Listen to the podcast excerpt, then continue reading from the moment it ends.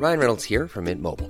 With the price of just about everything going up during inflation, we thought we'd bring our prices down. So to help us, we brought in a reverse auctioneer, which is apparently a thing. Mint Mobile Unlimited Premium Wireless. How to get 30, 30, how to get 30, how to get 20, 20, 20, how to get 20, 20, how to get 15, 15, 15, 15, just $15 a month?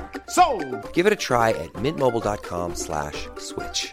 $45 up front for 3 months plus taxes and fees. Promo rate for new customers for limited time. Unlimited more than 40 gigabytes per month. Slows full terms at mintmobile.com. Millions of people have lost weight with personalized plans from Noom. Like Evan, who can't stand salads and still lost 50 pounds. Salads generally for most people are the easy button, right? For me, that wasn't an option. I never really was a salad guy. That's just not who I am. But Noom worked for me. Get your personalized plan today at Noom.com. Real Noom user compensated to provide their story. In 4 weeks, the typical Noom user can expect to lose 1 to 2 pounds per week. Individual results may vary. Hello and welcome to Off the Beaten Track podcast. Hope you're all doing well today. Another week, another episode. And this is a great one. Today's guest is Jade Adams. Now, I think it's safe to say that 2018 has pretty much been Jade's year. Everywhere you look in comedy, all the reviews from Edinburgh, everybody's talking about Jade. And when you listen to this podcast, if you haven't seen her stand-up, you'll see why. She's ridiculously funny, super smart, and just bloody lovely. Jade is also the girlfriend of Rich Wilson, former guest and buddy of mine.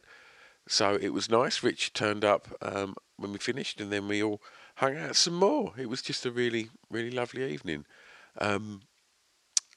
Jade's great. You're going to really enjoy this. Chose some songs that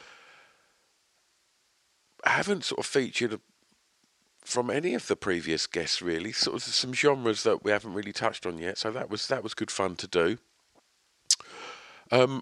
Just quickly before we get on to the podcast itself, a couple of thank yous. Thanks to Mr. 76 for producing this.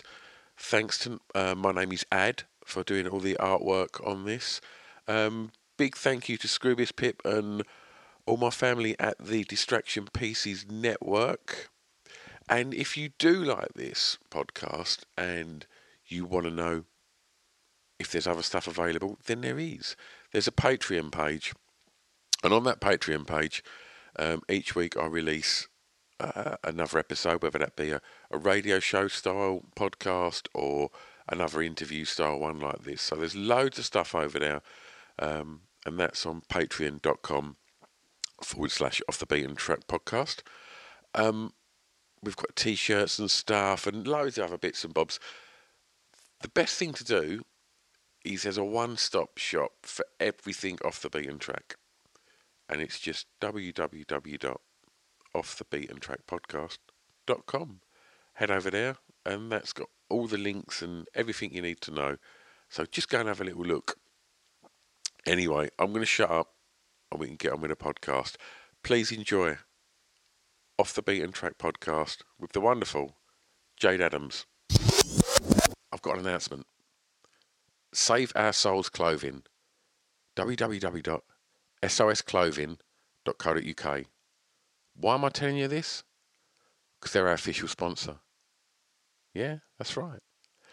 Go and check them out because their clothing is off the scale. You're going to love it. So they've decided they want to be our sponsor, which is amazing. And what I have to do is I have to tell you about why they're amazing. So here's a little bit of blurb. So they've only been going a year and they're based in Southend-on-Sea, just up the road from me. They put the company together based on a love of tattoos and alternative music. And they've worked with some of the greatest artists around the world to produce these items of clothing that are as unique as you lot. All of the designs are printed using biodegradable, sustainable and water-based inks. In addition to that, they only print on garments made by members of Fair Wear Foundation. I mean, come on, great clothing and a conscience. Since going live in April last year, they've seen their audience grow massively and are now selling orders all across the world. And they were recognised by Cosmopolitan magazine as one of the best sustainable clothing brands alongside names such as Stella McCartney. I mean, that's quite a first year, right? So go and check them out, because they've put a lot of love into supporting this podcast, and I couldn't be happier. What else they've done is they've given you 15% off. So if you head over to www.sosclothing.co.uk, do a bit of shopping, see what you like, throw it in the basket, and then on the way out, put in the discount code BEAT15, BEAT15, and that'll save you 15% off. Amazing, right?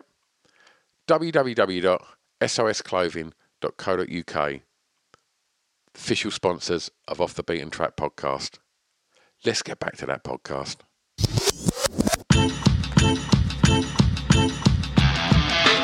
It's Off the Beaten Track podcast on the Distraction Pieces Network. With me, Stu Whiffin. Right, we're recording. It's a Sunday evening. It's a very dismal evening in Grays. Looking out the window of the bar, you just see some dreary kind of rain and drizzle, and it doesn't matter because a ray of sunshine has made its way into the Whiffin this evening, and it's the lovely Jade Adams. Hi, Stu. Are you all right? Yeah, I'm very well, thanks, mate. Good. Well, we've just met for the first time. We have. You're in a relationship with my boyfriend, aren't you? Me and Rich are kind of going steady now. Oh, it's ridiculous, Jade. It really is. Like, it was so weird because I saw Rich do stand-up in Grays. Yeah, you did. He told me about this. And I thought he was good. I thought he was like the best I'd seen at that comedy night. Dan, I thought, I'm going to go and see if he'll come on a podcast. And then, the rest is history. Like, literally. He adores you. Too much in common. This isn't actually a podcast. I've come here to size you up. Because I've come into his life. I don't like much like a lot of women do into their blokes' lives, and I've gone, no, he's shit. He can go. I don't like him. Off he goes. I'm like the Yoko Ono of his life. Brilliant, brilliant. Right now I'm under pressure. Mm-hmm. Right, I've got to deliver.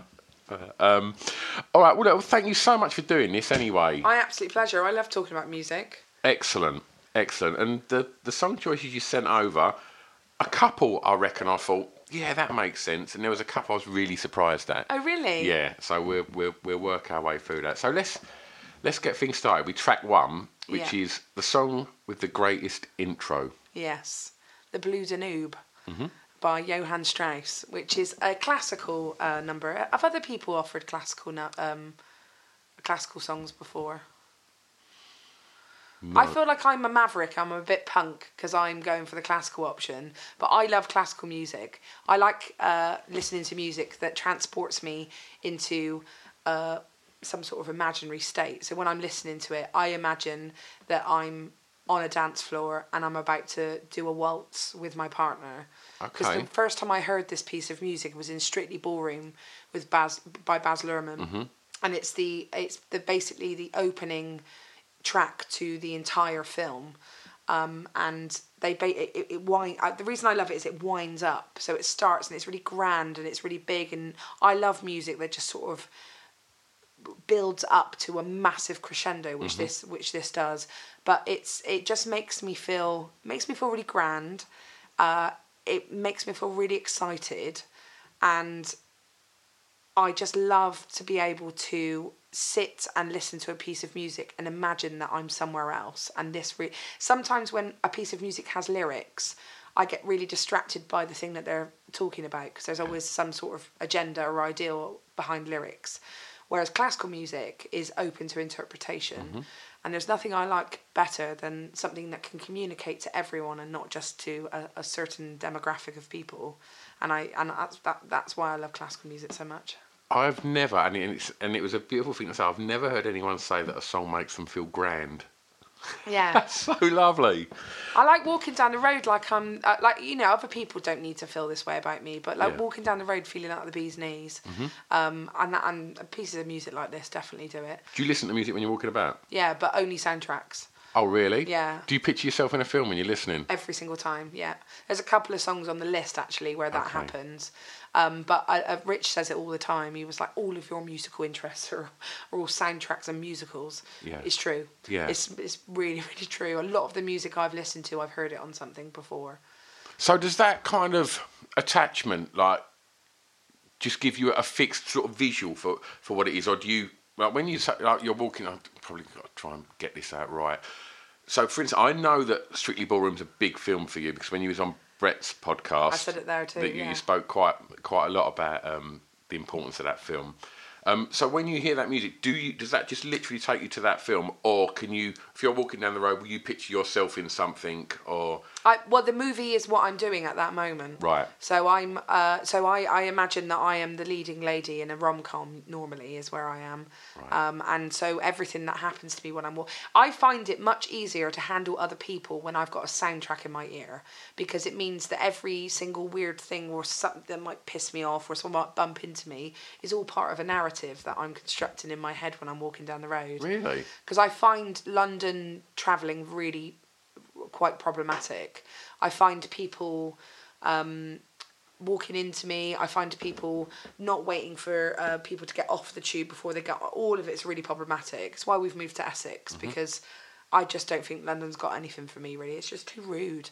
I'm used to living in a place where people talk to each other and people know that other people are living around them. But London, no one gives a shit. Everyone's got a mission and they're on it. So if I give myself a soundtrack, it means I've got a mission. But it also means I can be a bit more tolerant of people, I suppose.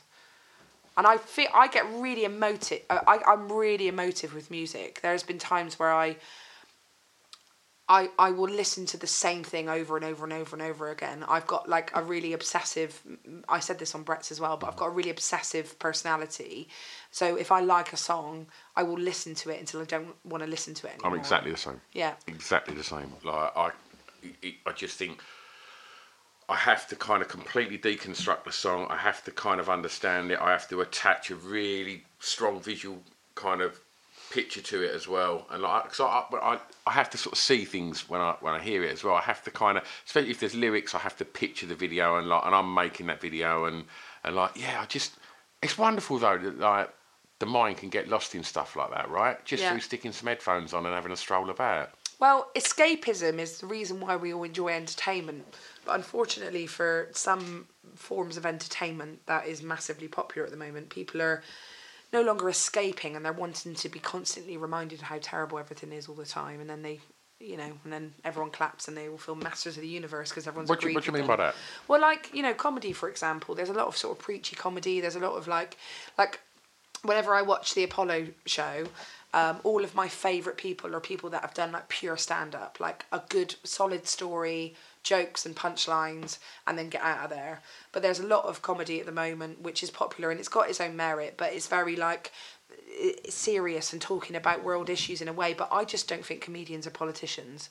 And music, for example, like I'll talk about music that probably other people won't like, but things like Taylor Swift and Ariana Grande, like, just write good music. Why you got to slag your boyfriends off in every single song? Like Ariana Grande, she has recently brought out a song called Thank You Next, encouraging a load of working class girls to be really dismissive of people that don't treat them very well instead of understanding or compassionate or another form of trying to deal with a situation rather than going, thank you next. But the video is basically every single person in showbiz that could be in it all saying thank you next to her ex-boyfriend. And then yesterday, her ex-boyfriend puts out a little suicidal Instagram post and she's all surprised about it. Now, I don't know whether I'm correct or not, but maybe he felt a little bit like maybe he felt a little bit insecure after the entire world of showbiz have all said thank you next at him. Yeah. And I just feel like it's all very well that you need to sell your albums and you need to sell your music, but just write good music. Sell it on the merit of that alone. Like, I know Michael Jackson's problematic for people, but Michael Jackson used to just sell his music on his music alone. The guy might have been a paedophile. People still buy his music because his music is brilliant.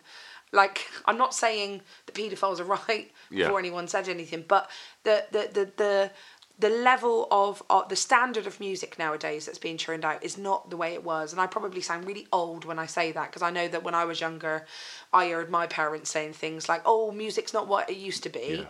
But also music hasn't, like, all of these agendas that people are attaching to their music nowadays. Like, I just don't think singers and musicians and actors and comedians are politicians, and I think we should be staying away from thinking that we've got the answer, because we don't have the answer. No one has the answer. Yeah. This is why we get a load of stuffy white people to go and deal with it, because none of us want to go and do it. Mm-hmm. And well, it's not just white people. I mean, it's a Tory party. It's majority of them are white. But I just think that our jobs as performers is to let people escape. Absolutely. And I know I'm saying this whilst preaching about something, so I understand the irony of it. Yeah, yeah. But this is why I really enjoy music that doesn't test my opinions on stuff, or I enjoy any form of entertainment that doesn't basically try and sort of change my mind, because I just think people are better than that. I just think that musicians could be better than that, rather than like attaching some sort of, oh, my boyfriend split up with me, here's a song where I go. I'll give you an example. Other people have done breakup music, like Adele has done breakup music. Mm-hmm. She's never named and shamed the guy. Yeah. She's sold millions and millions of records. She's not everyone's taste, but she sold millions and millions of records. She has connected millions of people together through her music. She didn't name and shame him. We all know he exists somewhere, and all we get to imagine is this one guy, mm-hmm, living in a one-bedroom house somewhere, yeah, cringing that he didn't treat her better. Yeah. But there's no one being like vilified, yeah, for something that like breakups are all they're so complicated, and it's not just black and white, but yeah. You know, when Ariana Grande puts out that video, it looks like she was the victim and yeah, he was the prick, but I'm sure that it was a much more colourful experience than that. It's not classy either, is it? No, it's not dignified. Like, just be nice. Mm. Simple, right? Just be nice. But being nice isn't popular, and being nice doesn't sell you albums, Stu. I guess not. But then that goes back to what you say, that good music will sell itself. Michael Jackson may have had his faults, and whether the really bad faults were true or not, people are buying them records because they're just perfect pop records. Yeah. And like Prince, exactly. He didn't fuck kids. Neither did we know of. Prince is an example. Yeah. You didn't know anything about him. Yeah. I just miss the time where we didn't know anything about our celebrities. But that's the best thing, right? That's the best thing, Jade, right? And I'll tell you what, right?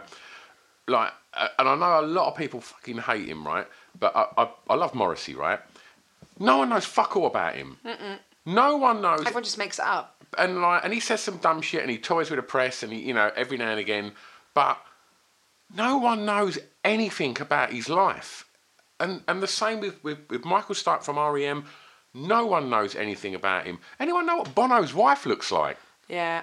Like, have you ever seen Bono's wife? I haven't. No, I don't know what Bono's wife looks like. She hasn't got a... It's like John Legend and Chrissy Teigen. Like, she's... I don't know who Chrissy Teigen is. She's his wife. Right. But we know about her... We see her breastfeeding her children on Instagram, yeah, and stuff. And, like, her husband's... You know, it's not, again... Well, actually, do you know what? I'll say it out loud. I like some of John Legend's songs. That's right.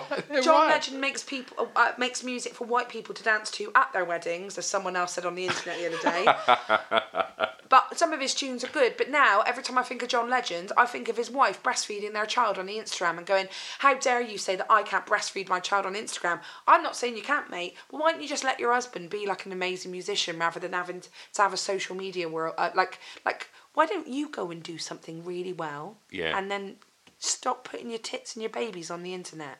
Like, go and just... achieve something before you do that. Yeah. I know naysayers out there will be like, yeah, but she hosts the lip sync battle, and she was a model, but she's not anymore. She's a mum, yeah, putting her tits on the internet. Yeah. Like, and now I think when I think of John Legend, I used to think of John Legend and go, doesn't he write really beautiful romantic music? Oh, that must be a lucky woman out there. Yeah. And now I think, oh, John Legend, he probably wrote this while she was breastfeeding. On Instagram. Slammed. Track 2, Jade. Go on. The first song that you remember hearing that had an emotional impact on you. This was Streets of Philadelphia by Bruce Springsteen. Mm-hmm. I was travelling on a... I'd watch I'd watch Jerry Maguire. Yes. Jerry Maguire, not Jerry Springer. Totally different film. Yeah. I love that film. I love Jerry Maguire. It's a great film. Mm. Tom Cruise is a really great actor. Mm. I will not hear any bad words said about him. Another person we don't really know. Yeah. We don't really know what he's about. I think we want to know. I think he's mad. But also, I know people that have worked with him, brag. Like, I'm on about like taxi drivers and stuff that have driven him. But I knew his taxi driver for when he was filming the Mission Impossible. Right. And he was like, nicest guy you'll ever meet. He's a really terrific bloke. He asks you questions. He remembers your name. He cares. He like gave his wife like a little gift when it was Christmas when they were driving. And like he's a really hard working man. And he was in Top Gun. What more do you need? Ledge. But Jerry Maguire. I was listening to that, and Bruce Springsteen has a song called Secret Garden on that, which is another song that... It's a lovely song. It's such a lovely song. It's another song that I get really deeply emotional about. It's that little soft synth playover thing, isn't it? Yeah. And it's at the romantic part of the film, isn't it? Is it when it's... He goes. So he comes in the room and he says, "You complete me." That's it. Yeah. It's that scene, isn't it? Yeah. Of course. And all her friends are in the room. That's the one. Yeah. And she's there, and she goes, "You had me at hello." Yeah. And then it comes in. Yeah. And then they snog. And then have you seen Jonathan Lipnicki, the little kid, her son? The cute one with the glasses. He's a bodybuilder now. No way. Yeah, he's buff. Wow. Still got the little kid head though on top of her body. It's a bit weird. It's like, have you seen Haley Joel Osment? That's kid all sorts of weird. His head grew, but his face didn't. Yeah. So Streets of Philadelphia then, because. So basically, how I found that song was because I got obsessed with the Secret Garden song from Jerry Maguire. And then I looked for more sad songs by Bruce Springsteen because I couldn't listen to it. As I said, I listened to it so much I got bored of it, but I still wanted to feel that way. Mm-hmm. So I was like, I'll go and look at other music, and found Streets of Philadelphia. And then I found that it was attached to a film about gays. And I don't know if you know much about me, Stu, but I am au fait with the gays. I am aware of that. And I also have... I know a lot of people with HIV, and it's I was chatting to someone about this the other day during AIDS Day the other day, which is a lot of people don't sort of don't understand about HIV and AIDS, and it was a sort of quite a forward movie in a way that it's sort of in the 90s. So can you remember that coming out, that film?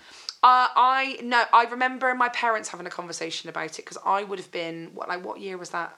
I reckon maybe. 90, maybe? Yeah, 1990, I thought it was. Like, I'd have been 6. So, I was, I reckon I was probably about 16, 17, something like that. And aside from that song, which is beautiful, it was around the time that there was... You see it now, and there's documentaries about the late 80s and the early 90s. That advert where, it was like there were these big stones dropped down, like spelt out the word AIDS... followed by this kind of tagline of "Don't die of ignorance," and that was the big campaign. Wow! And it just like put a lot of fear into like for me. I didn't know what it was, and then the only people that anybody knew that had had AIDS was Rock Hudson, Kenny Everett, I believe. Kenny Everett had it, and Freddie Mercury, and that was pretty much it. And I always go to say Freddie Krueger. I think he's still with us. I think he's still there. What's he called? Something London, isn't he? Yeah. Richard London, or something like that. I wasn't around then. But it was just no one knew anything about it, and that government campaign didn't really do anything to educate anybody. It just put the fucking fear of Christ up everyone that it was just this awful thing, and you was gonna die. Yeah. And that's. Probably not the best way to kind of raise awareness and educate people as to something that is something that needed to be spoke about and brought to the wider attention of the public, but that weren't the way to do it. No, it was not. Well, the idea that it was only like homosexuals that got AIDS as well, which was not true. Yeah. And that being and then they basically attached being gay means you get AIDS, so don't be gay was basically the what they. If anyone is wondering about HIV or AIDS in any way, go and have a look at the Terence Higgin Trust because it'll tell you some stuff about it that you didn't know.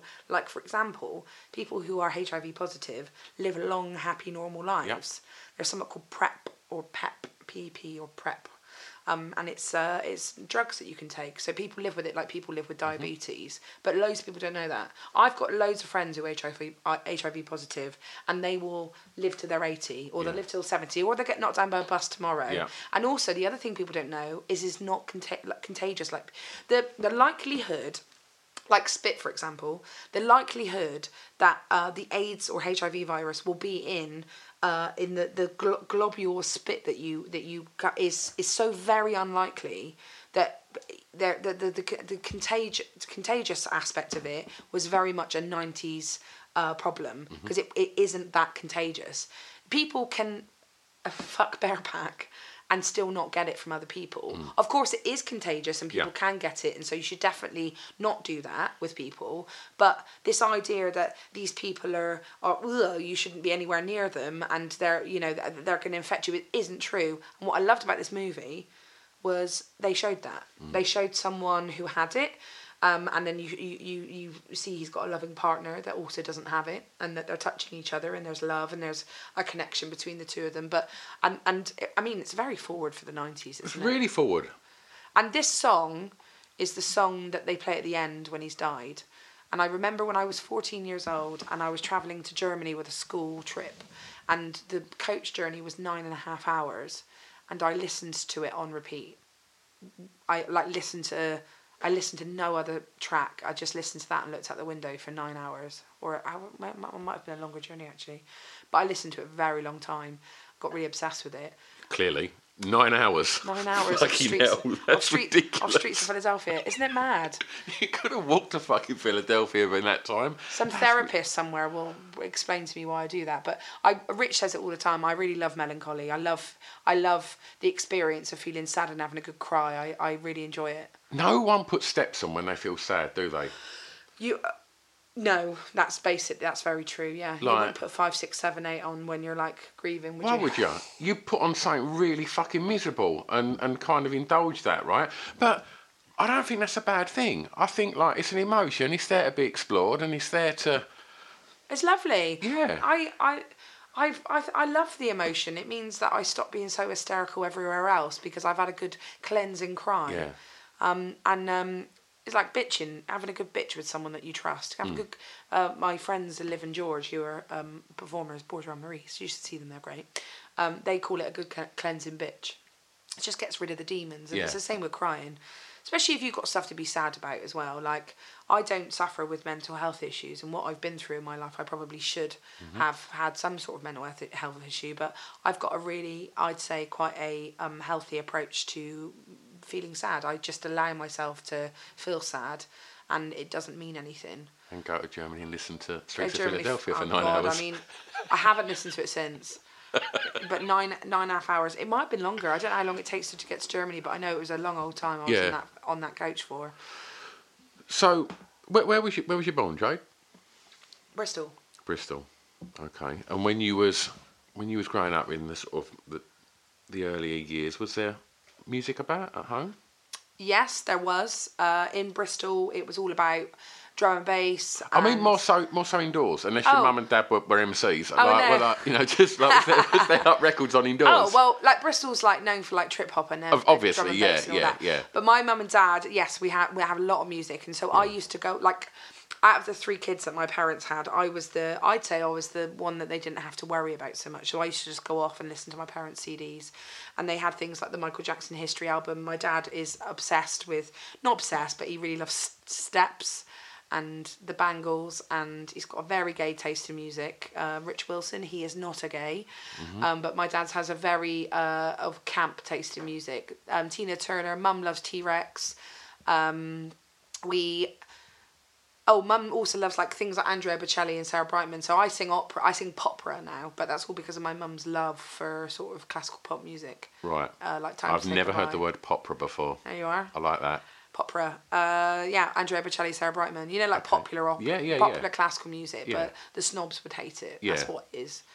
You know, pop music is basically rock music that snobs go, ugh. If Ministry of Sound put out an opera album, it'd be the stuff that'd be on there, yeah? Yeah, exactly. Brilliant. But yeah, there was definitely music on always. I used to make up dances and stuff with tracks with my sister, and I remember coming up with this. Older than you? 2 years older than me, yeah. So we used to just make up like little routines. The second album of the Michael Jackson History album's got a song on there called Little Susie, mm-hmm. and I learned the opening of it. You can hear the little girl that sings the opening bit. She basically, you hear her like walk up a path, and then you hear like her breathing as well, and then you like hear her wind up a sort of music box, and then she hums. I know every single breath of that track. It's like the opening of Man in the Mirror. I know every hiccup and hee-hee that he does, and like I could lip-sync the shit out of that, but I sing, so I don't need to lip-sync. But there was definitely music around. There was loads of it. So, older sister, and you said you was one of three? Yeah, I got older brother, 10 years older. He like Belinda Carlisle.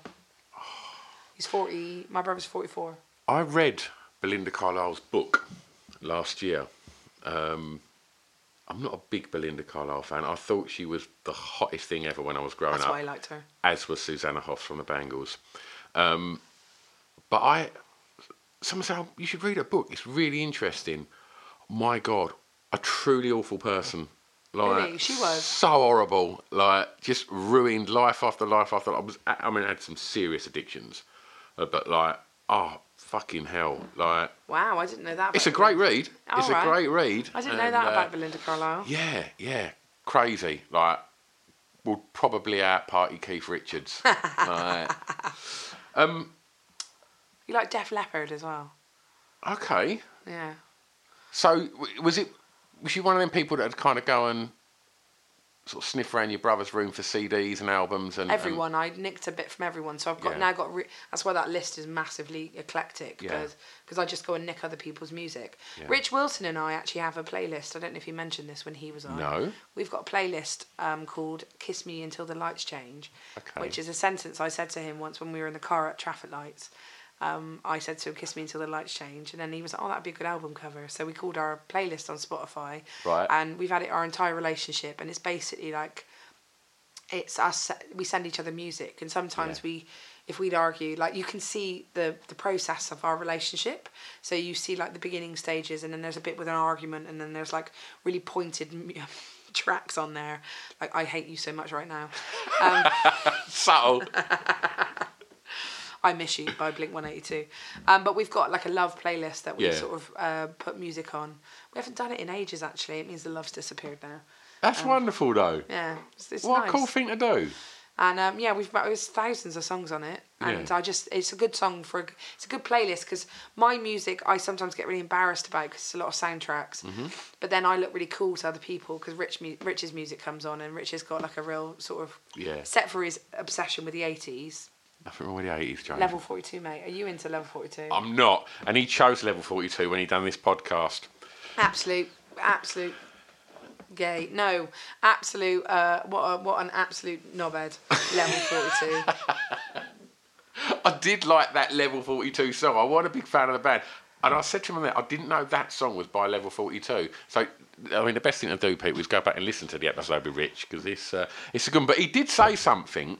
He said that one of the things he likes to do is if everybody kind of comes back to yours after a few beers and that, he kind of hogs the music. He'll DJ all night, Yeah. Are you not territorial about that?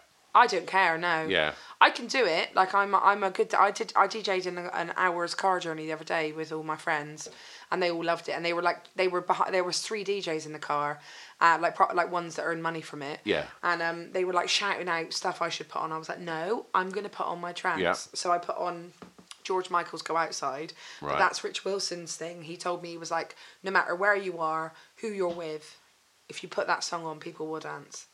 So I put Uptown Funk on, which is another Can't song. Go wrong with that. Everyone will dance to that. Yeah. I put Black Belt on by John Grant, which is another one of those sort of Black and Gold, Sam Sparrow. Okay. They loved it. Yeah. And they shut up. And then I put Womanizer from Britney Spears. That's always going to go all right, isn't it? Yeah. Track 3, Jade. The song that reminds you of your time at school. Another song I got obsessed with, I used to have it on cassette, was Donna Lewis, I Love You, Always, Forever. I didn't know what this was when you sent it. And so when you sent these over, like, I knew most of them, so I was like, go on Spotify and just have a little refresh.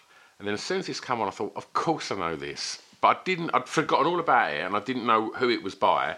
But it was one of them songs that was rinsed everywhere when it came out, wasn't it? So, it was everywhere. I used to go out with a lad called Tom Frost at my secondary school. We had a sort of on and off thing for a long time in year 7, and this song was out just at the end of that. And so I used to like. What's year 7, Jade? I'm a bit old. 13. School. 13. 12, right. 13 years old. Right. So I was about 13 because I was born in November. So right. Yeah, 13 years old. I Love You Always Forever. I played it on repeat, and I used to like. So every time I've fallen in love with someone, throughout my entire life, there's always a song that goes along with them. There's like a sort of an obsessive song that I listen to.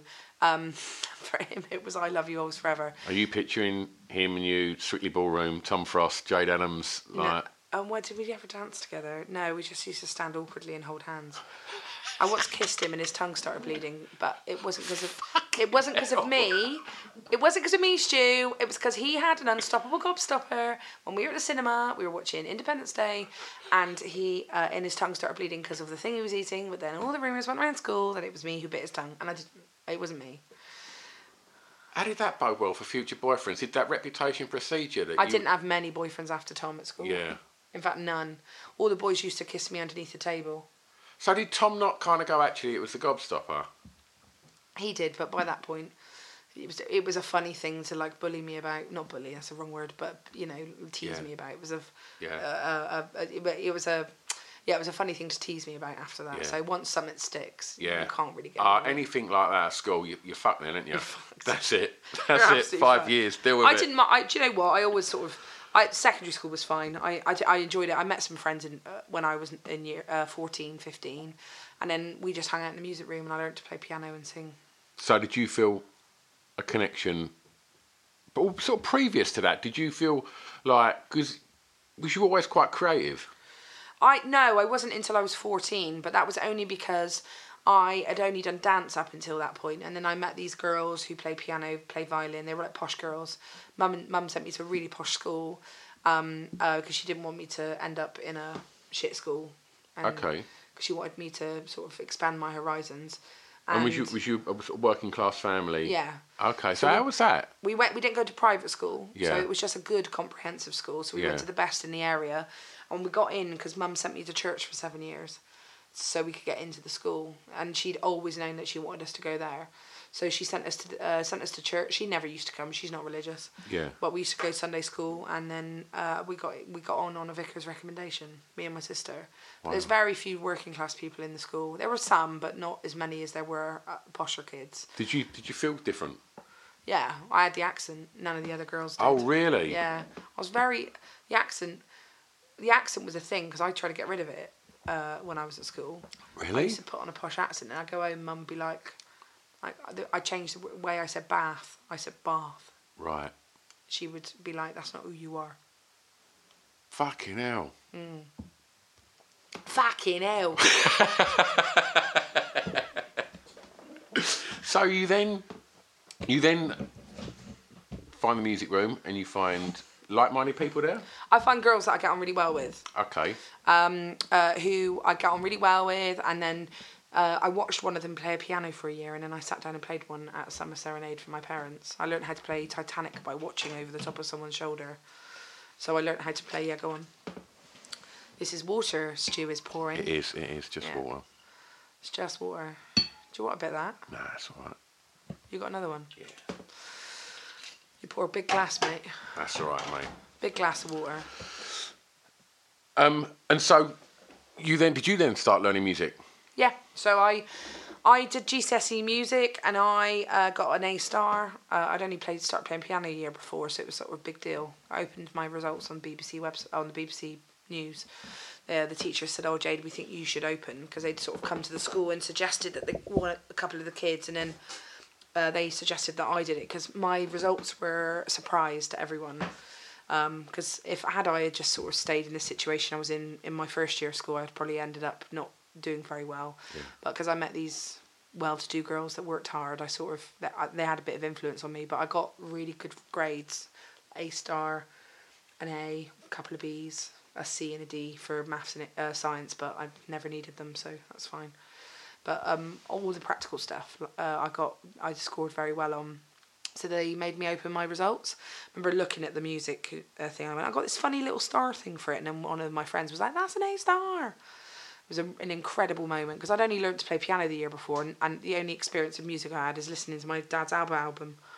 So, using that as an example then, that you know, say ABBA, yeah? Yeah. And so, learning how to play the piano, did that then change the way that you would digest music? Would you sort of start to deconstruct it and think, well, you know, how is that made, and can I play that, and work out how songs were put together as more of a sort of songwriter? I suppose I never really thought of it that way, but I suppose I now really listen to music that I could probably learn to play. Yeah. In some way, or I sing. Rich says it all the time. So you listen to music you already know. I find it. I when I'm wanting to relax, I like listening to music I already know. Yeah, I agree. Yeah.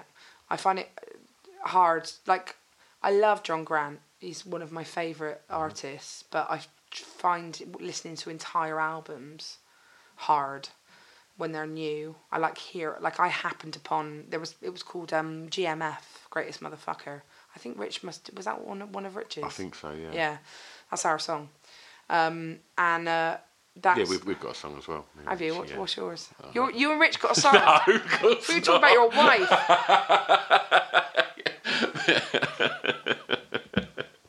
Absolutely ridiculous. But yeah, I suppose I really listen to music that I can sing. Yeah. Okay. Track 4, the first record that you bought. First record I ever bought was Buffy the Vampire Slayer's the soundtrack, the first one. There are 3 soundtrack albums. Mm-hmm. There's one, and on the front of it is Buffy and Angel, and then there was another one which was a sort of orange Welcome to Sunnydale album, and then the third one was the musical episode. Right. I have all 3, but the first album I ever bought was that first track. Was that first album. Okay. Standout tracks. Let me get them up, because I have forgotten the names of them. You love Buffy, don't you? Yeah, I love it. See, I've never seen it. It's great. My wife loved it, and I remember, you know, when we got together, she would be watching Buffy. But I, as a DJ, how old is she? She's 2 years younger than me, so she's 43. Okay. But I got sent this album because I was a DJ, and there was lots of, an indie DJ. There's quite a few songs that you can play in an indie club. Yeah. On there. But I want to know first what your favourites are. So, I love... There's a romantic one on there called Lucky by Biff Naked, yep. Which it was in an episode called Freshman, where Buffy gets laid with a new bloke after Angel leaves her, and then he treats her badly. But it's the sex song. It's the song that they shag to. I love that one. Virgin State of Mind by Kay's Choice is another favourite of mine. It Doesn't Matter by Alison Krauss and Union Station is a favourite. And Wild Horses, The Sundays. Oh, great song. Just, I prefer that to the Rolling Stones version. I do as well. I think it's, when we done top 5 covers, and that's my favourite cover version ever. Harriet Wheeler, the vocalist in The Sundays, her voice cuts me in half. It absolutely destroys me. And that song, and I heard it for the first time when I got sent that. Like, it's beautiful, isn't it? It just broke me. Like, it's such a gorgeous song. There, am I right in saying Teenage FBI is on that by Guided by Voices? Yeah, I was just about to say that one. Yeah, that's a really great. That's a really, really great song. I used to play that out in the club. That's a really good little indie banger. That people love that song because when one of the other questions is my club song, so we'll talk about this slightly in a second, but I used to go to indie clubs and in goth clubs, and any time that song came on, people would absolutely kill for it. Yeah. Not you know, not harm themselves, I mean, although you wouldn't be wrong in thinking that some of them did. It's a goth club. Ready to pop the question? The jewelers at BlueNile.com have got sparkle down to a science with beautiful lab-grown diamonds worthy of your most brilliant moments. Their lab-grown diamonds are independently graded and guaranteed identical to natural diamonds, and they're ready to ship to your door. Go to BlueNile.com and use promo code LISTEN to get $50 off your purchase of $500 or more. That's code LISTEN at BlueNile.com for $50 off. BlueNile.com, code LISTEN. Hiring for your small business? If you're not looking for professionals on LinkedIn, you're looking in the wrong place. That's like looking for your car keys in a fish tank.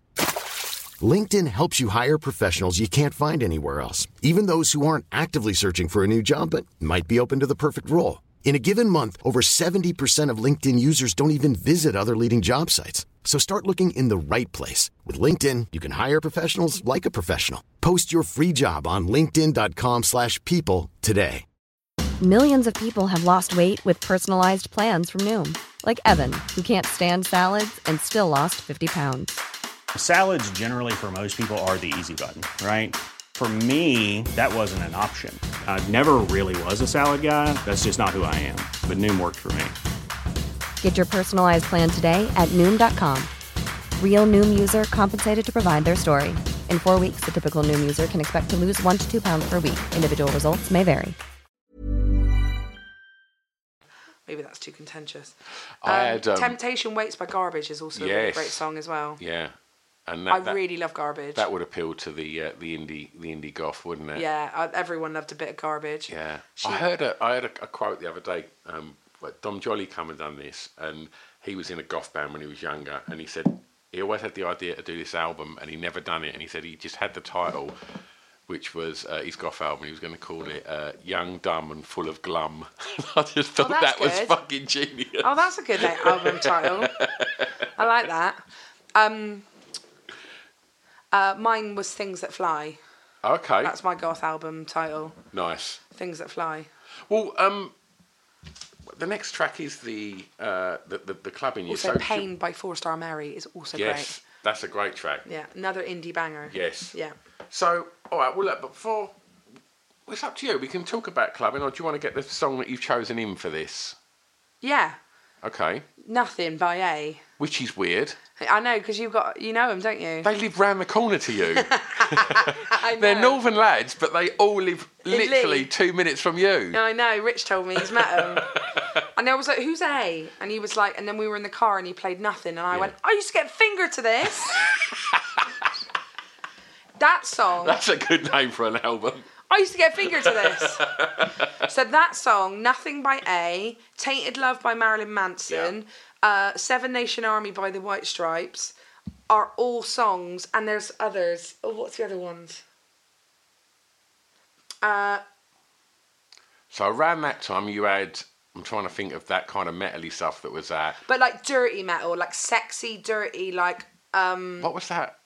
Cut My Life Into Pieces one. Yeah. This is my last resort. Yeah, that one. That one. Papa Roach, that's it. Well, I was, when I was 17, 18, I started being a bit of a skater goth. Right, is this in Bristol still? In Bristol, yeah. So I used to work at the Bristol Beer Cellar, which is, used to have a night called Fucked, spelled with a PH. And, see what I've done there. I see what you've done there. Normally an Oompa night. Yep. With lots of girls in lederhosen, but then on a Friday night you'd have Fucked, and I ended up working there as well. So I had a boyfriend there called Scott, who was a doorman. Right. And I used to work behind the bar, and I used to just go there every Friday, and I wouldn't leave till like 7 a.m. because I became the cleaner as well. But I ended up you'd party all night, and then I would always end up in the NCP car park afterwards having sex with someone that I didn't want to have. Well, no, I did want to have sex with, but like didn't really, but did. I remember there was a lad who had a beard that was like twisted into two. No way. Two shaped like the devil. The System of a Down beard. Yeah, System of a Down. Yeah, that's what he had. I once nearly met up with what are they called? The Vandals. Yep. I entered a competition to meet them. Right. I didn't date. I had this on and off thing with this drummer called Dan Hazard from Reading. Fuck off. Was there a drummer in a rock band called Dan Hazard? His name was Dan Hazard. It was literally... Hazard was his real name? Fuck off. Maybe it wasn't, but he never told me anything different. That's a great name. We had this on and off thing for ages, and he... And he really liked the Vandals, so of course I pretended to like the Vandals as well. Yeah. But I didn't really like them. Yeah. So to try and impress him, I sort of like entered this competition to meet them, and I nearly did, but then I had to do something else that night. Yeah. But I used to love like the clothes. I loved the baggy jeans. I used to, you know, like I had my Vans, and or I'd have my what are the other ones that you'd have? A big chunky shoe, beginning with B. I know what you mean, like yeah, big chunky trainer, and I'd like wear my, I'd have all my belts and I'd have all my chains, and then I would like have the studded belts. Yeah, I had one of those. I used to take standard T-shirts, like plain ones, and then I'd cut them up and then I'd stitch them back together again by tying knots or like putting safety pins. I'd like have my hair all messy and like loads of black eye makeup and black nails that I'd then chip a bit before I got there. Yeah, and just used to pull boys. And just used to snog lads on the dance floor. And then when those songs come on, you just want to be next to someone because you would end up having the dirtiest fucking snog of your life. Straddled on a bench with like loads of other goths around you. Like just tonguing someone. I loved it. And A, nothing. I have nearly had sex so many times to that song. So nearly. Many times. So nearly. This is them kind of like full on snogs in a club. I've gone third base to nothing. Honestly, I can't wait for you to bump into Jason and Adam. Like, literally, that's a conversation you need to tell them. I mean, and the bass player, he's a Radio 1 DJ now, Dan. Is he? Yeah. He's a really good bass player. Lives in Leigh. Does he? Yeah. Oh, amazing. Give me some love. So, did mainstream clubbing not appeal to you? No way. I used to get called fat in those clubs. Okay. Fuck that shit for fucking... I ain't doing that. Yeah. Go to those clubs and I get called fat by some chav in a Ben Sherman shirt, and then I found all these goths and it was cool to be fat. Yeah. Like, I've always loved being different than everyone else. I've never wanted to conform. I've never wanted to be popular. There has been part of me that's wanted to be popular, or at least to be accepted by people. I just wanted acceptance. I didn't want to hang out with them, but I wanted them to accept me. So I kind of had that at secondary school. But because I was picked on at different stages of my life, I've never wanted to be in the popular group. I've always wanted to have my own group and be a punk and be different than other people. And those Oceanas and all of that were just full of basic people, all just like doing the same things, to be honest with you, that I'm doing the goth club. Basic people. All these basic bitches, all like listening to shit music. And I always knew that as well. I knew that this was shit music. And I knew the music that I was listening to at the Bristol Beer Keller was great music. Like Nothing A is a great song. Mm-hmm. But I knew that all this other music that all sounds the same is crap. Like the stuff that you would get in a club now is like Ariana Grande, Taylor Swift, all of that stuff. You know, that we had our own versions of that when we were younger, and it'd be the place where I'd end up getting picked on for my weight, because I'd be trying to squeeze my body into some outfit that would, you know, like the only thing that basic people can wear when you're fat is like a blouse from fucking Evans. But when I used to go to golf clubs, I'd be wearing leather. I'd be wearing baggy trousers. I'd be like, you know, I'd be rolling fags. That's where I started smoking roll-ups as well. So do you think that kind of not kind of wanting to indulge in the kind of mainstream culture of that kind of... Do you think that, you know, you said that you didn't want to necessarily be accepted, but do you think that created, like, drive? Yeah. And ambition? I just knew that, like, the route to success is to have your own idea and then try and make people get on board with it. That's what I knew when I looked at success that I liked and that I wanted. It was always that. Yeah. It was people that had sort of like been the first people to do the thing that they've done. Yeah. I've spoken about this a lot recently, but it's why I love drag so much. I love British drag, not American drag. American drag is rubbish and it's very old fashioned and about 50 years behind. But British drag is punk. It's the new punk. It's, you know, punk used to be in the 70s. It used to be like The Clash and Vivienne Westwood and all of those people, like, not conforming to society. But then that became the mainstream. So then I think that the new punk right now are these people that are just not, like, you go to these gigs, there's these drag queens and, like, these costumes that are a bit crap and wigs that need a brush and chip nail polish and stuff. But, like, they do a really funny act. Being funny is, I think, one of the... Like being, for me, humour is a big part of that sort of punk attitude, because the thing that makes people laugh is the opposite of what you believe. I do not believe that comedy comes from people agreeing with each other. I think comedy comes from people subverting expectations, and you do that when you're a punk. And the sort of now RuPaul's Drag Race coming over to this country as well. I mean, I am eye rolling like fuck right now. I just think it's the worst version of drag there is. It's like, it's all aping women and it's misogynistic. And I sound like a boring old fart when I say that, but please listen to it from someone who doesn't think like, I'm not an hysterical feminist at all. But I think it's really old-fashioned to just be like, bitches this, bitches that, all these, like these men doing impressions of women all not getting on with each other and stuff. Because it is true, women are awful to each other. But I just think that there's, the drag performers that I love over here are just really good at performing. Yeah. And they're not just people that put makeup on for 4 hours and they get up on stage and go, bitches! There's more to things. There's more to it. While we're talking about it, and where would you suggest people go? The Glory. Okay. Kingsland Road. Little Gay Brother as well. They've got a club night at Amira. There's a nightclub in London. And another one called Fabric. Have you heard of Fabric? Fabric? I think I have.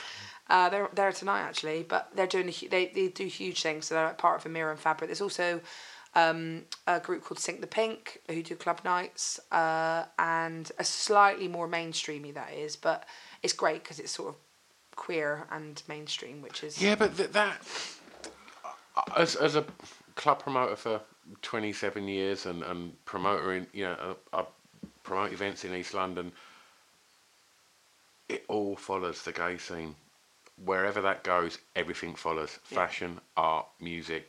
The scenes start there, that from my experience, and wherever them clubs move to, everything follows.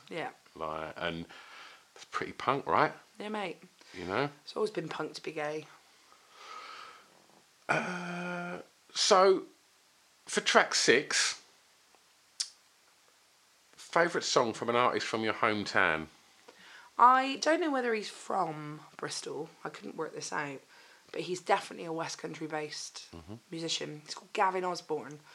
Does a bit of comedy as well. But my favourite song is a song called Albert Went Out to See Rock Bands. Have you listened to it? Yeah, it's brilliant. I cried when I first listened to that. I think it's gorgeous. It's a comedian called George Rigdon. We were in a car and we were playing each other music on our journey. So we all took it in turns and he put that on. And we were all me and Rich were just stunned into silence. Yeah. It's just a little story song about an old man who's at the end of his life and he's in bed with his wife. And it's all about what he gets up to when she falls asleep. Yeah. And it's all about him reliving a time of youth where he'd go to rock clubs and like also this nostalgic for me as well, because that was what I did in my teenage years. And he'd go to rock clubs and he'd be in mosh pits and it's so beautifully described exactly how. Get a kebab on the way home. Confused kebab street vendor. The only thing that I find really confusing about the song is why is he throwing away his Dr. Martens at the end of each song?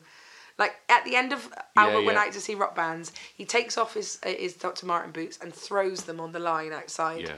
And when he goes to bed and looks at his... I suppose that's the reason why, is that in the comfort of his own home, he also can look out of the window and remember all these fantastic nights that he's had. And the loveliest bit at the end is that all of us...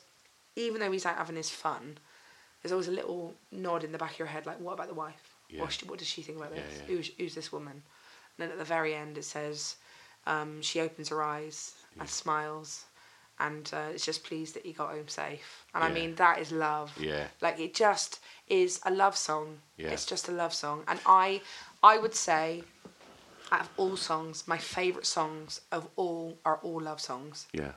There's no better way to...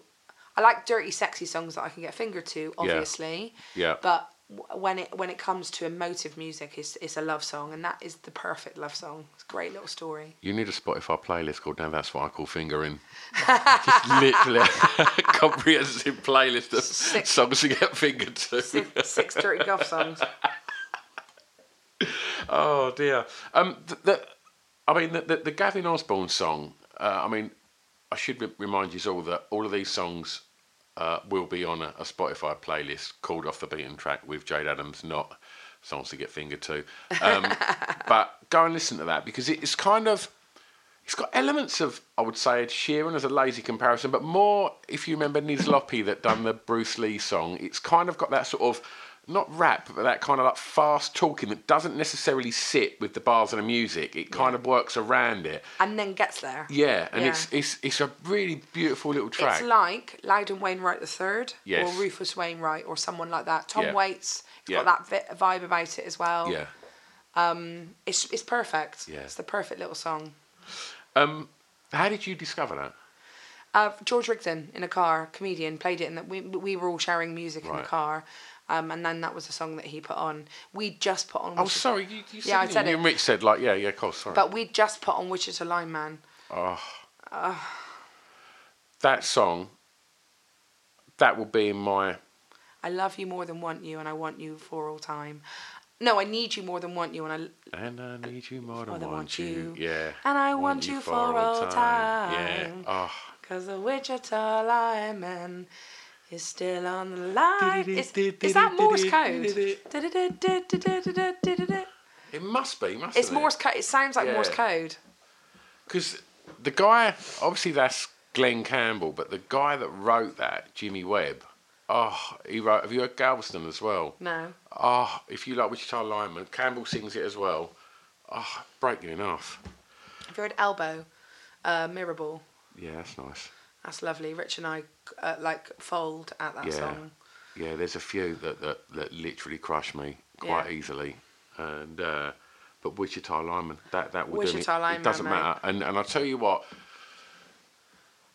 there's a live version of REM doing that, and it's and it's just really. There's no crowd there. They're sound checking and they do it, and his voice is just cracking as he's trying to prolong that still on the line, and like what my thing is about today's music is nothing is a story anymore. Okay. It's all catchy bullshit. It's all like, there's an incredible comedian / musician called Bo Burnham, and he's got a song called Repeat. Is it a guy with an acoustic? No. Right. He's an American Canadian, maybe. I think he might be Canadian comedian. And he's got a song called Repeat This. I think it's Repeat This. And it's all basically taking the piss out of the pop industry, which is these like Justin Bieber's Sorry and stuff. It's just, or any of his songs just have these catchy tunes where they try and make young girls feel like they're speaking to them, and they're just really vague sentences about women that they fancy, so the girl can feel like they're part of the story. And like these songs like Wichita Lineman, like people don't write music like that anymore. Like... It's just not. It just doesn't exist, or it does exist. It does exist, but no one is pushing it. No one is pushing anything more than all this other bullshit that I see on the internet, like this stupid, like that Kanye West song about hoes. What was that? Do you know what? I'm not trying to be cool. Like I don't really. I kind of my wife listened to Kiss, and the kids listened to Ariana Grande and stuff like that, and. And I kind of think, to my wife came in the other day and I was sitting there and I had my eldest with me and I was showing her a Morrissey video and literally Carol was like, what on earth are you doing? Are you trying to force Morrissey on our kids? And I was like, no, but it was that thing where there was people, grown men, trying to get on stage to hug him like you'd see at a One Direction concert. And I was trying to explain that these people love him because he's really talented and he's saying something and he's speaking to these people rather than it just being disposable, manufactured to try and get an instant response and a quick sale and that quick gratification. And I don't know, I think with pop music, I do think it's a very difficult thing to make a pop song. To be able to tick all them boxes for them things that you don't particularly like. But do you think that's Jade now, looking back, at 13, 14, was you... No, I loved wicked music. Yeah. I was always had good taste in music, for me anyway, and I still love them now. Like, I love the All Saints are brilliant. Yeah. They were really great. Spice Girls were brilliant. They had some really great tunes, and they had, like, you know, they had a real powerful message, which was girl power, and it was the only time that feminism was sort of made simpler for the working class. Like, that was all the music I listened to, is these strong women smashing it, but some of them had little mini skirts on, the Spice Girls, but one of them wore tracksuit bottoms and she did high kicks and she didn't have any tits. Yeah. And and she had tattoos and stuff, and like the All Saints as well, like they would just wear their khaki jackets and stuff, and it wasn't the same as it is now. Like, all these bitches are just dressed like strippers. Yeah. Like, for example, Beyonce, right? Like, maybe Run the World Girls is a good song. Single Ladies is a great song. And Love on Top, brilliant song, right? Most of everything else is just really drony music to just have people like sidestepping in clubs, and I don't rate. Like, I went to see her show with Jay-Z, and I talk about this in my stand-up, so I apologise if anyone's already seen me do it, but I talk about this a lot. I watched a woman who is at the top of her game, crowned the best female entertainer in the world right now. And she was on stage dressed, I'm going to say it, like a stripper. She had like suspender belts on and thigh-high boots and like a thong. And I mean, she's just had twins. Mm-hmm. I make a joke, which is, let her wear a smock for fuck's sake, you know? And like, she's there and she's bent over in front of her husband, who stood there wearing an anorak and a pair of jeans and white trainers. And she's bent over, shaking her ass at him. And he's grabbing her ass, and they're like singing to each other. And then behind her, a big sign comes up behind her. It says the word feminist. And I felt like, and everyone was like, whoa, feminist. People taking pictures for Instagram and all this sort of shit. And I was like, that image and that word do not marry up with each other. Yeah. She's doing something else. She's doing something else as powerful. What she's doing is she's showing that, well, she's at the top of her game, and the man next to her couldn't accept how successful she was, so he came over and he cheated on her and he embarrassed her in front of the entire world. She showed everyone how she forgave him, how she was understanding and compassionate, which is really powerful. If she just put the words compassion behind her, it would have been beautiful. Yeah. But she put the word feminist behind her, but that isn't feminism. Mm. Letting your husband grope you after he's cheated on you on stage dressed as a stripper is not feminism. Like, I make a joke, which is, I could stand there with the words Weight Watcher behind me. It doesn't mean I'm fucking doing it, does it? Yeah. Like, these images and these things do not marry up with each other. This Thank You Next thing with Ariana Grande, in it, she's slapping her thighs wearing stripper boots. And like bent over, and there's four other girls doing it, and they're and at the same time it's being dismissive, and it's meant to be like it's meant to be like feminism, and it's not. And like, when I was growing up, like All Saints, like, were cool. Like, they wore combats, right? They wore combats. Yeah. They wore like a khaki jacket. Even Spice Girls were cool. Like, they were just camp, and it wasn't overly sexualized. It wasn't like it is now. Even Little Mix like looked like strippers as well. Like, just have better music. Yeah. It's basically just have better music.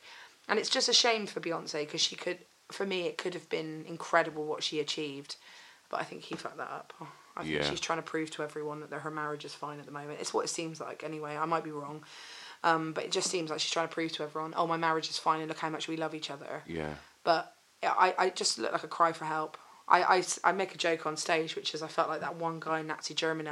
I felt like that one guy in Nazi Germany going, something's not right here. Yeah. Why am I the only person here who doesn't think it? Try to sneak out of the room with going unnoticed. But it's not for me, that stuff. And I just think that, like, the Spice Girls are amazing. They were the last time that anyone tried to sort of encourage people or working class women into feminism, which I think was really important.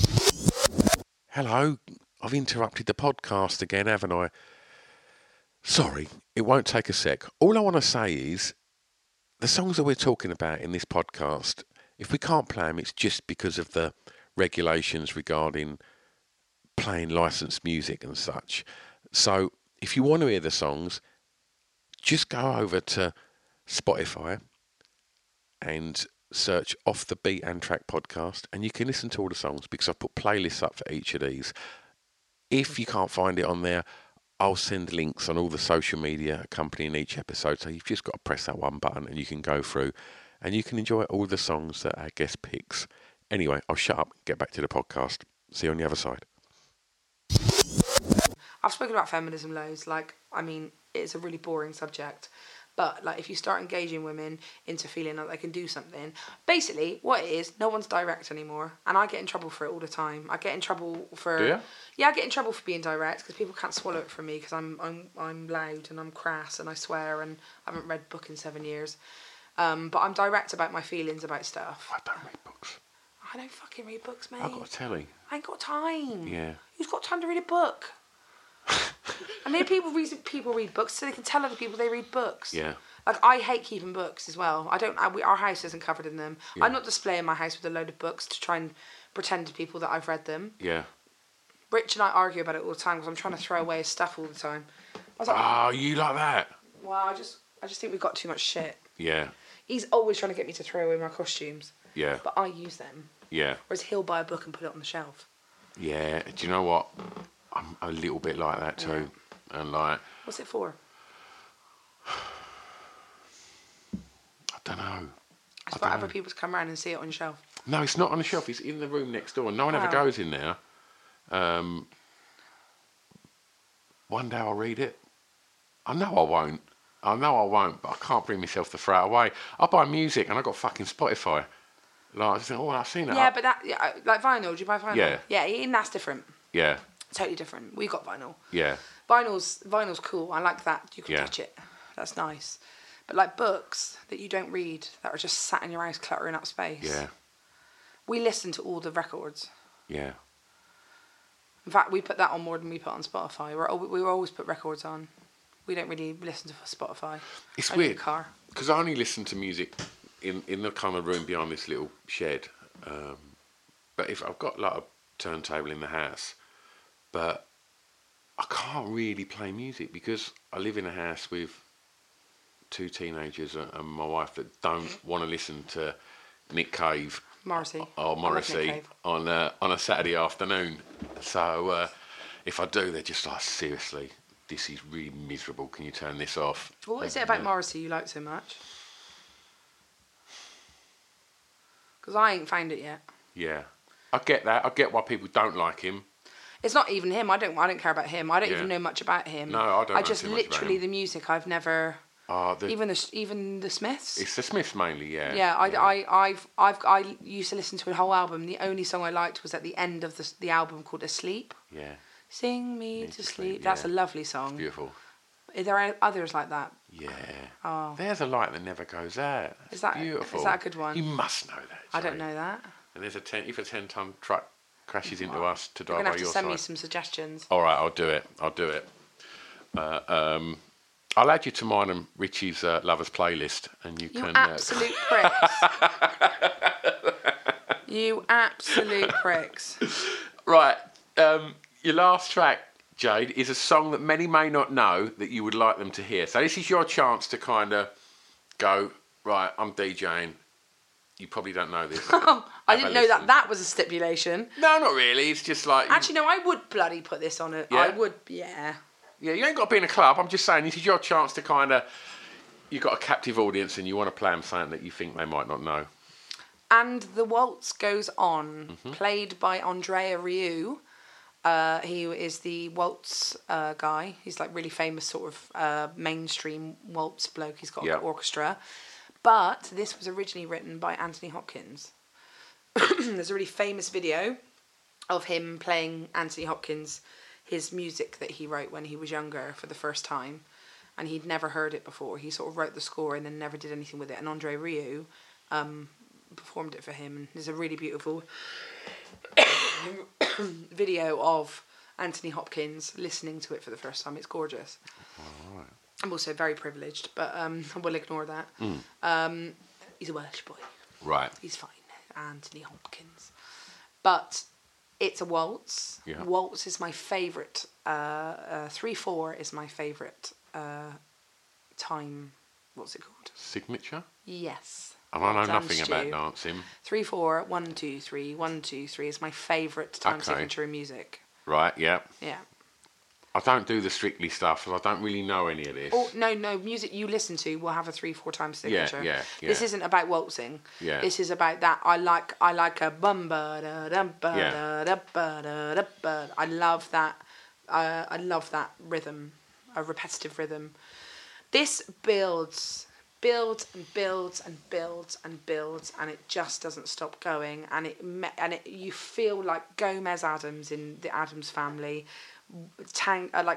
Dancing with Morticia in the I love their relationship in the Addams Family. It's my favourite. It's the best bit about the Addams Family is Gomez and Morticia and how much they love each other passionately and murderously. And that's what Rich and I are like. Like, we could never split up because we'd want to kill each other. It's not so sinister at all. We're just stuck forever. Yeah. He's my Gomez. And I am Jade Adams. You are. Mm. But this waltz is romantic. It's dramatic. It goes through all different feelings. There's also this amazing bit in it that I love, which is where I don't know what the instrument's called. Oh, I wish I knew what it was called because it would make me sound really clever. But basically, I think the whole thing is in 6 or 7 parts. And it just repeats, but then it's a different... so there's a section with a tuba. Mm-hmm. There's a section with strings. There's a section with I think there's no brass. Sorry, no, because it's all this string orchestra. There's a section where I'm going to do the action for you. You play it like this. Harpsichord? Nope, not a harpsichord. You play it like you're winding up a jack in a box. Right. And it goes, and it's like it's a whistle sound, and it's literally someone playing a box like this, which is their hand is going around and around like you're winding up a jack in the box. Right. But it's a great moment in it, and then it goes and it swells back in, and in the very end has this moment where it sort of gradually builds up into this climactic finish, and then just as it's about to get there, there's this like gorgeous violin solo, where you just like. It's just everything's quiet, and it's just this one guy, and he does the build up to the final moment in it. I think it's one of the best pieces of music ever written. It's gorgeous, and it's like really if you just no lyrics, as I at the top of the show, which is nice that Topton told this. No lyrics, just great music. How does it make you feel? Makes me feel grand. Also, Blue Danube is a waltz. It's my favourite. 3/4 is my favourite time signature. So if you hear this at home, you dancing? I don't dance now, I think. Okay. Mm. But you was a dancer, right? Makes me feel confident. It'll be the music I listen to before I go on stage. Yeah? Yeah. I go on with that sort of energy anyway. I go on with this sort of unapologetic, larger than life person. I don't go on apologising for anything. So the more bodacious the music, the more sort of up I feel. But this definitely... I would listen to this. We listen to it in the car. Rich loves it as well. Yeah. The two of us love it together. And when I told him that was going to be my final, he was like, that's perfect. Yeah. But it's a stunning piece of music. And it's written by Anthony Hopkins, which is pretty cool. Yeah.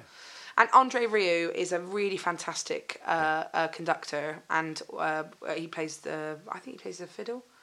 But he's also really talented. But he's very mainstream. He's like what your mum loves him. Yeah. But I love music like that. I love music that mums love. So no one has ever described the track as bodacious. I'm loving that. Grand and bodacious in one podcast. So you mentioned what you listen to before you go on stage. So you've had quite a year this year, haven't you? Yes. What's happening? What's happening? I might have, but I'm not allowed to confirm it yet, but there might be a commission of a series on a very famous comedy channel. Wow. Which will be announced soon. I have my show at the Soho Theatre at the end of January, from the 31st of January to the 9th of February, which involves 10 songs that I've written with Richard Thomas, who wrote Jerry Springer the Opera. And that's called The Divine Miss Jade. And that's basically a musical... It's like a stand-up musical theatre show. It's not musical comedy, it's a musical theatre show. And all the songs are about things... are about things that I... There's a rap I do called Things I Wish I'd Known When I Was Younger, which is like a list of things that I wish I'd known. Like, I think one of them is... don't have one about realising that I didn't have to have anal sex ever.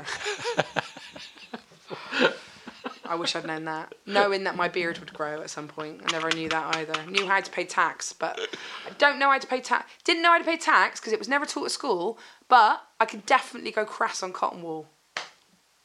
Do you know what I mean? What is that shit about? Teach me to fucking pay my taxes rather than putting a condom on a banana. Yeah. The Soho Theatre run at the end of January is my next aim. I think I'm going to be possibly fronting a cookery show on Channel 4.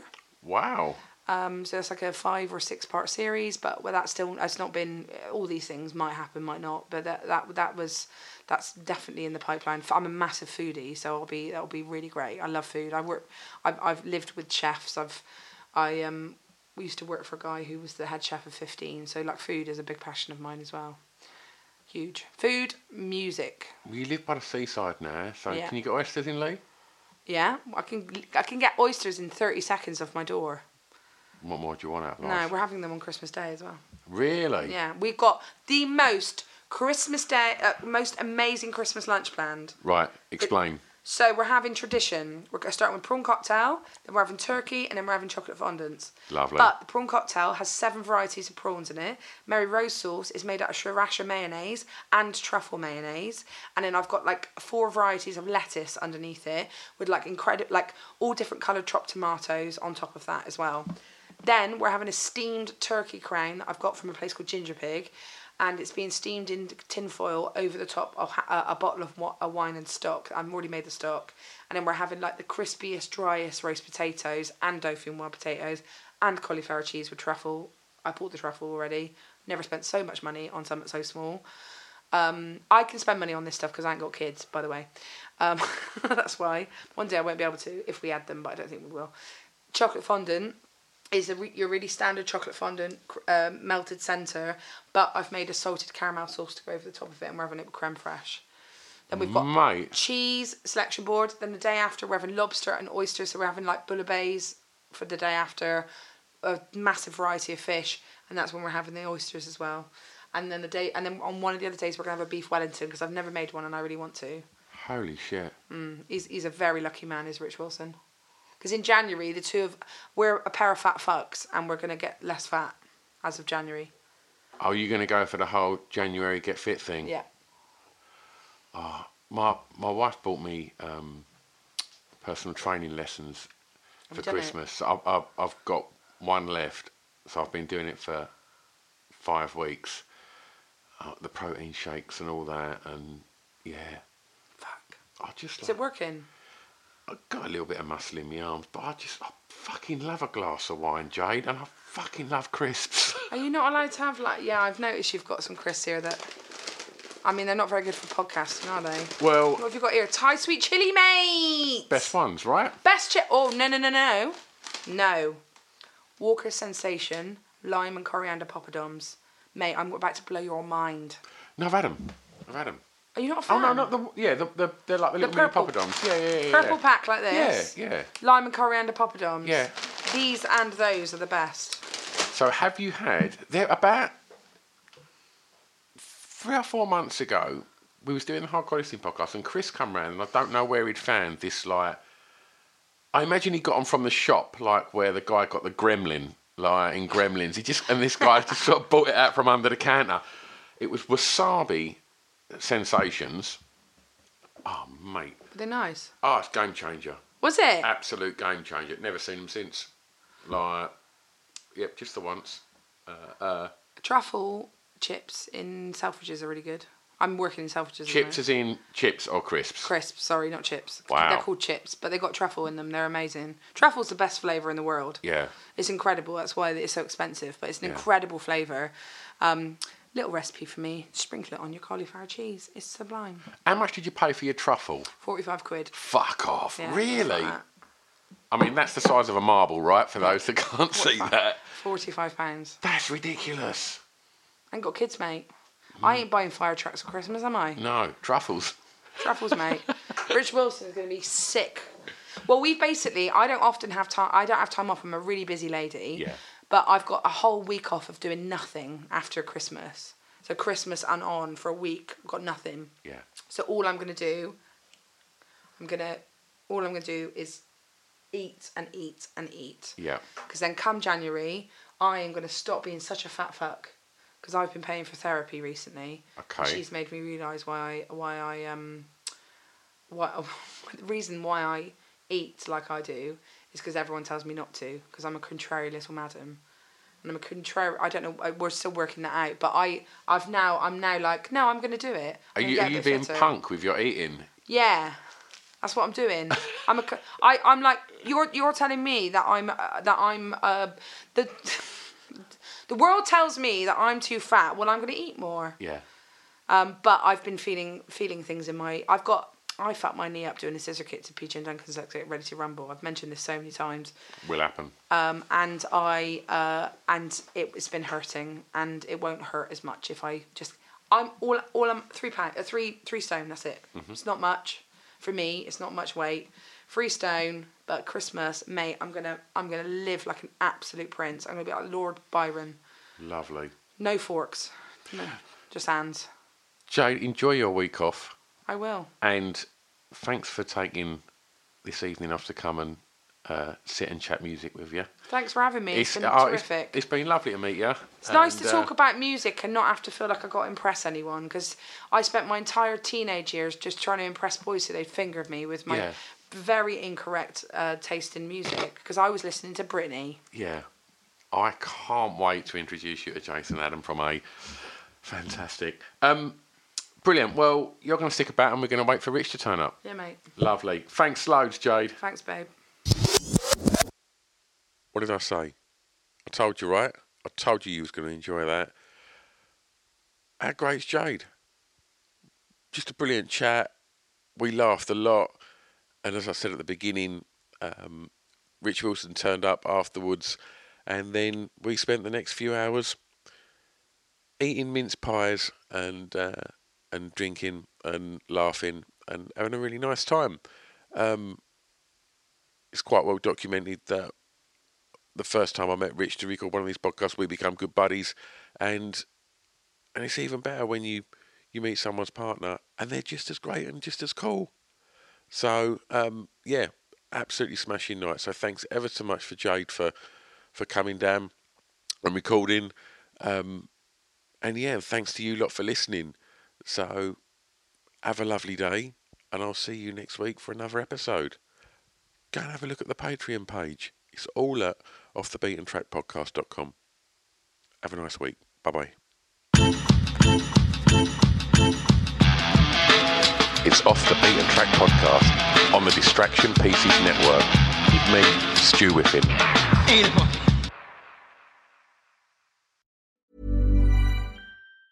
Planning for your next trip?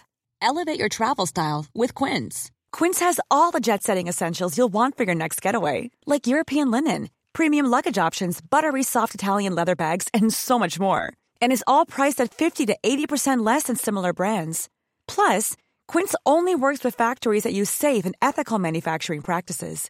Pack your bags with high-quality essentials you'll be wearing for vacations to come with Quince. Go to quince.com/pack for free shipping and 365-day returns. Hey, it's Paige DeSorbo from Giggly Squad. High-quality fashion without the price tag. Say hello to Quince. I'm snagging high-end essentials like cozy cashmere sweaters, sleek leather jackets, fine jewelry, and so much more. With Quince being 50 to 80% less than similar brands. And they partner with factories that prioritize safe, ethical, and responsible manufacturing. I love that. Luxury quality within reach. Go to quince.com/style to get free shipping and 365-day returns on your next order. Quince.com/style.